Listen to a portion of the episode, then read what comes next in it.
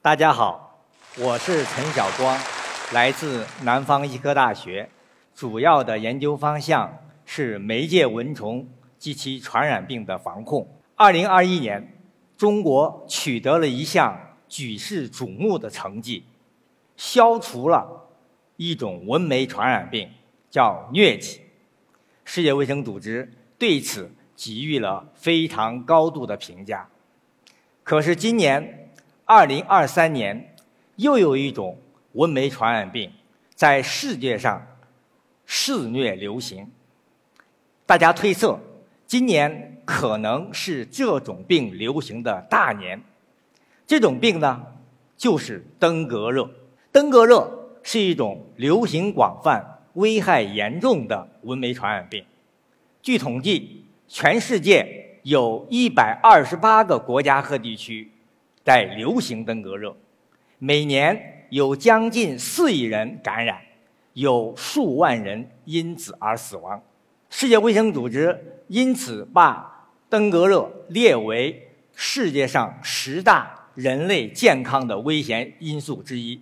我们国家的登革热属于有国外输入的登革热引起的本地流行。一九七八年首先爆发于。广东的佛山，自此以后呢，此种病就开始在我们国家逐渐流行。特别是二零一四年，广东有有五万多人都感染了登革热，有六例人死亡。近些年来呢，登革热在我们国家流行的区域也逐步的扩大，从起始的广东到广西、海南、云南。然后呢，又到福建、浙江、安徽、河南、山东，呈现一种从北向南的扩散态势。因此呢，登革热在我们国家已经成为取代疟疾的头号蚊媒传染病。什么是登革热？登革热是蚊媒叮咬传播登革病毒而引起的一种急性传染病。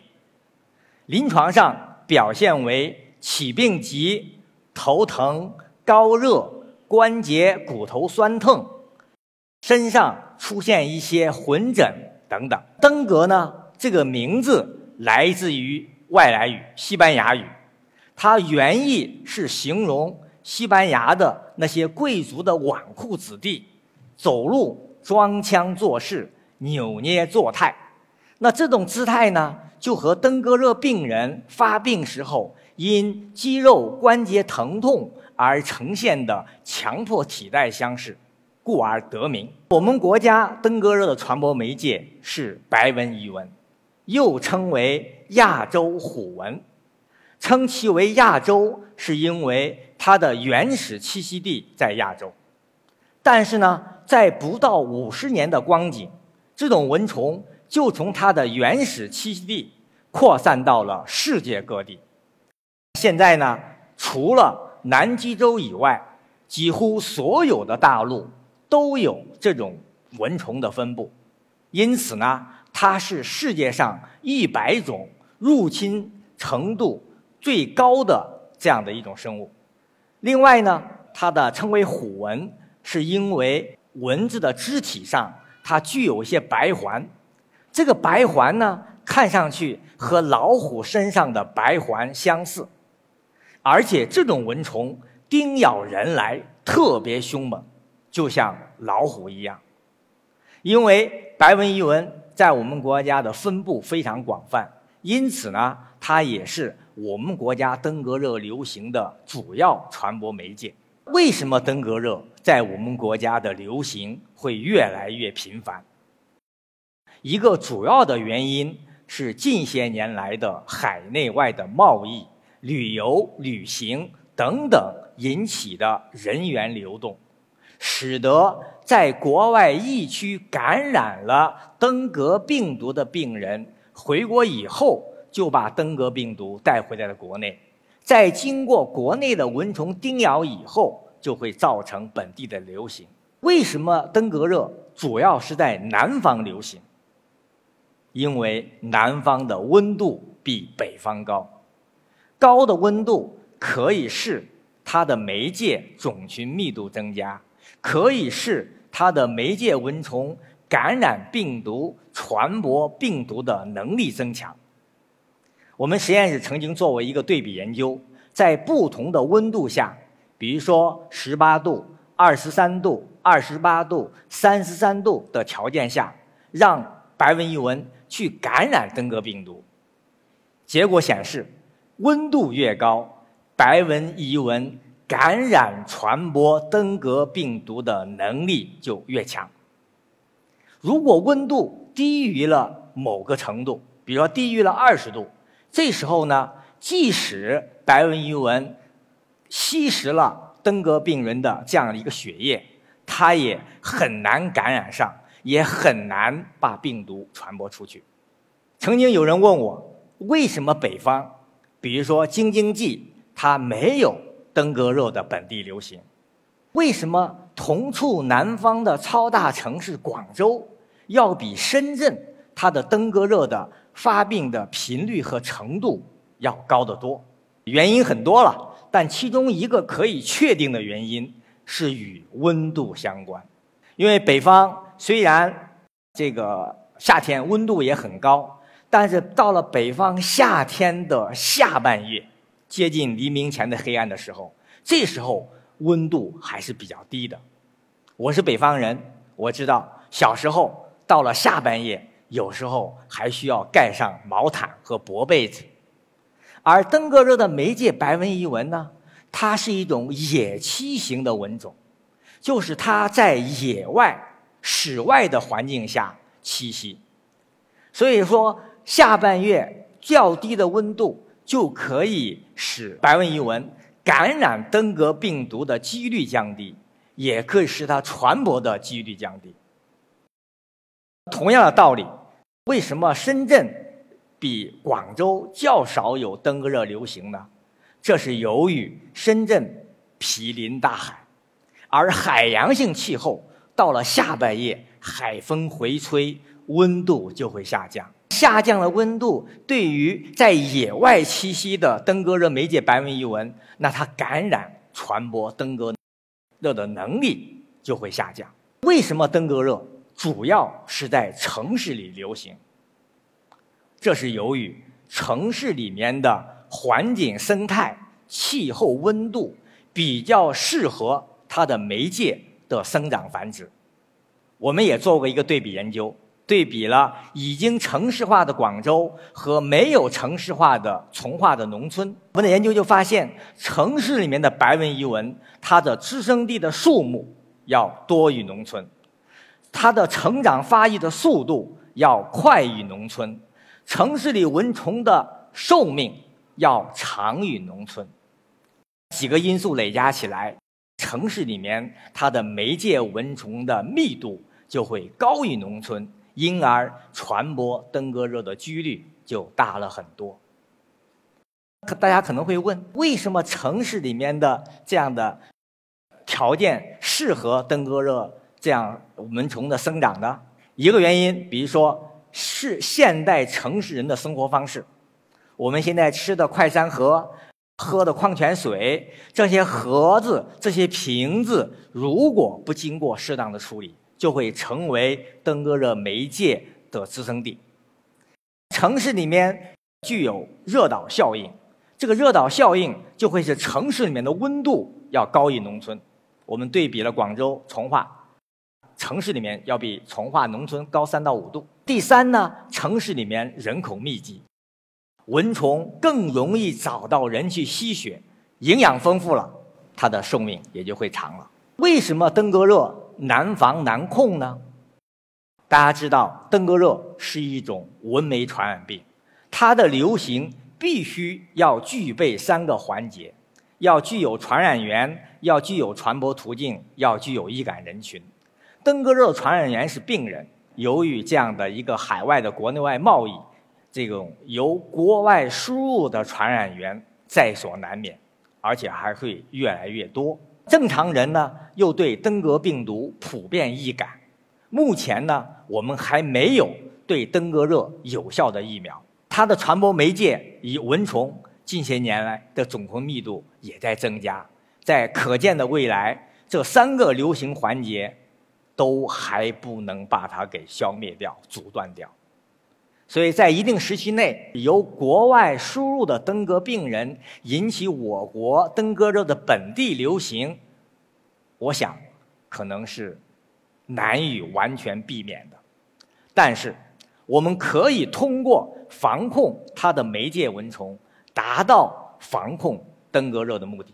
我们团队近些年来也针对登革热的传播媒介进行了系统深入的研究，也研发了系列的一些防控技术和产品。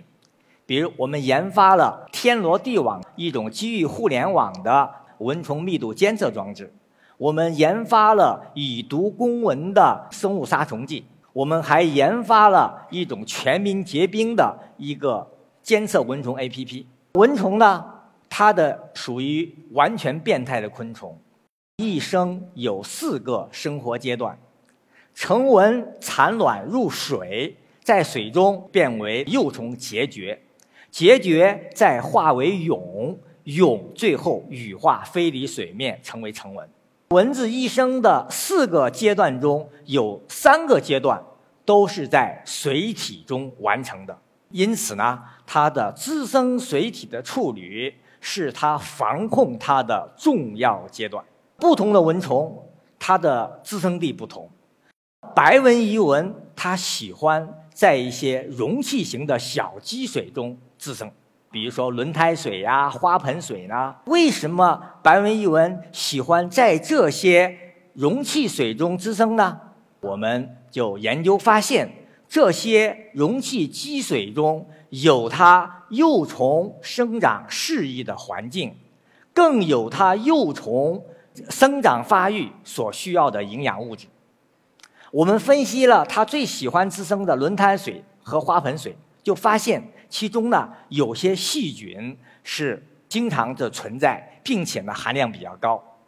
我们进一步分析了登革热媒介幼虫它的肠道的这样的一个菌群的构成。也发现，在这些滋生水体中的一些细菌，在蚊子的幼虫的肠道中也存在。那因此，我们都可以确定，这些菌是它幼虫喜欢的菜，是它生长发育所需要的营养物质。我们都进一步推测，那个孕蚊，它就通过感知滋生水体中这些细菌发出的气味而找到适合它产卵的滋生地。我们根据这个设想，就研制出了一个能够良好诱引白纹伊蚊来产卵的诱饵。能够诱使它产卵以后呢，我们还要把它给杀灭掉，否然那就是成了一个这样的阳性滋生地了。目前有一种苏因菌芽孢杆菌，它是一种有效的杀蚊诱剂，但是呢，它的有效期比较短，一般都是一星期左右。我们通过一种药物的缓释技术。使它这种苏因芽孢杆菌呢能够缓慢的释放，所以研制成功了一个长效的 BTI。有了这样的一个诱蚊产卵剂，有了长效的杀蚊剂，我们就构造了一个蚊虫滋生地陷阱。通过诱引蚊虫来产卵，继而把它给杀死，来达到防控蚊虫的目的。这种啊诱蚊入瓮。聚而兼之的防控的理念，对于登革热媒介应该起到了一个非常好的一个提升作用。我们知道，只有雌蚊才吸血，雄蚊是不吸血的。我们能否通过降低、减少雌蚊的数量，来防止它吸血，来防控蚊媒传染病登革热呢？我们团队正在研发一种新的一个生物防控技术。就是来转雌为雄，是把它的雄蚊变为雌蚊，然后呢是雌蚊的数目减少，减少吸血，并进一步减少它的种群，甚至使它消亡。要达到这个目的，首先我们要搞清楚雄蚊的机制，就是它的性别决定机制。蚊虫的性别决定机制可以分为两种类型，一种像疟疾媒介的暗蚊。它的雄性性别决定机制和我们人相似，它是由性染色体 XY 的 Y 染色体决定的。就暗纹的雄纹，它是由于 Y 染色体，因为只有雄纹具有 Y 染色体，所以它才决定了它会发育为雌雄纹。而登革热媒介遗纹呢，它的雄雄纹是有它不具有 Y 染色体，但是呢，它有个 Y 片段，它是有 Y 片段上的雄性决定基因 Y 基因而决定了它雄虫雄纹。要搞清楚它的雄性决定基因，首先要搞清楚它的性、它的基因组。基因组来讲，白纹伊纹非常复杂，它的杂合度很高，就是说它的这个基因组啊，它是多个群体杂交杂合到一块儿形成的。就像我们的一个人，他的前辈是有壮造前孙里多个种姓的一种啊结婚。而形成了一个后代，所以他的后代呢，基因背景很复杂，杂合度高的基因背景对他基因组的解析就造成了困难。为了解决这个问题，我们就采取了一种近亲繁殖的策略来进化白纹伊纹的基因组，将十只它的雌蚊和一只雄蚊放到一起进行交配。蚊虫的雄蚊的交配能力很强，它可以以一当十。把交配后以后的雌蚊呢，每一只雌蚊单独放到一个管中，让它去产卵，收集产卵数最多的单只蚊产的卵，让它入水，让它孵化出幼虫，进而呢饲养之成蚊。把这些成蚊从中间，我们再选十只雌蚊和一只雄蚊，让它交配。这十只雌蚊和一只雄蚊呢，相当于一个家庭之内的兄弟姊妹。我们让他近亲结婚，这样来不断的这样重复以上的筛选过程，来达到进化这样的一个基因组的目的。大家知道，人类是禁止近亲结婚的，因为它有很多弊端。蚊虫也是这样，在它近亲结婚交配的后代啊，它的生命力。是慢慢会减弱，一般白纹伊蚊繁衍一代大概要一到一个半月，但是呢，到了它近亲结婚的后面，有时候呢两个多月才能完成一代的繁衍。我们经过了近两年的努力，成功进行了十二代的近亲繁殖，最后终于存化了符合要求的这样的基因组。基因组的组装是这样的一个过程。它首先要把很长的基因组给打断，然后对这些小片段呢进行测序，因为现在的测序的这样手段不可能对很长的片段进行测序，所以要把它打断了以后，对这个小片段进行测序。一般一个鸡的基因组需要大概六十倍到八十倍的测序的量。才能够把这些测完序的小片段拼到一起，最终组合成一个长的基因组序列。白纹伊纹的基因组呢，它还有另外一个特点，就是具有高度重复的序列。许多的一个基因片段，它五十个碱基甚至几百个碱基的序列几乎完全一样，就不知道把这些序列相同的片段放在什么地方。为了解决这个问题。我们不得不扩大它的测序的量，进行预估。白纹伊纹基因组大小是三个 gigabase，最后我们测了两百三十倍的量，并且呢，我们还增加了很长片段的建库进行三个测序，这样最终才解决了它的重复度的问题。二零一六年，我们团队终于首次成功的解析了白纹伊纹的基因组。这个基因组呢，当时是最大的蚊虫基因组，它的基因组大小是1.97个 gigabase，我们人大概是三个 gigabase，说小小的蚊虫，它的基因组大概有人三分之二的大小。基因组大了，它都有许多的基因储备。说为什么蚊虫难以防范？因为它可以传小好抬头。它可以有很多基因储备，可以应付自然及人类及天敌的各种对它的伤害，比如杀虫剂。它可以马上通过基因变异，它有很多基因储备来抗药性。另外一个特点呢，它的基因组是具有很高的重复度，百分之六十五都属于重复序列。有了基因组以后，我们就采用了一种基因组比对的方法，就是把雄蚊和雌蚊的基因组测序以后进行序列比对。大家知道，只有雄蚊具有 Y 基因，具有 Y 片段。所以我们比较以后，只有雄蚊具有的这些基因，就可能是它的 Y 基因候选基因。我们通过成千上万个基因的筛选，最终我们确定了十七个 Y 基因的候选片段。最终我们从中间选到了一个 Y 基因的候选基因，进而呢，我们对这个基因。进行功能分析，我们可以采用一种基因编辑的手段，把雄蚊中这个含有的这个基因给它敲除掉。敲除了以后，我们就发现，哎，这个雄蚊无论从外表、从它内在，都变成了雌蚊。如何区别雄蚊和雌蚊呢？因为雄蚊它的头上有个触角，触角上有个轮毛，雄蚊的轮毛密而长。看上去，雄蚊的头上像一把毛刷一样，就像左上角那张图所显示的，有把毛刷一样的结构，而雌蚊没有，就像我们那个左图右上角那个雌蚊，它是没有毛刷样结构的。我们把雄蚊这个 Y 基因给它敲除了以后呢，我们就发现，哎，它这个轮毛有点从雄纹变向了雌纹的模样，而且它的生殖器。也是从雄纹转向了雌纹，不但外在是这样，内在精巢也转向了卵巢。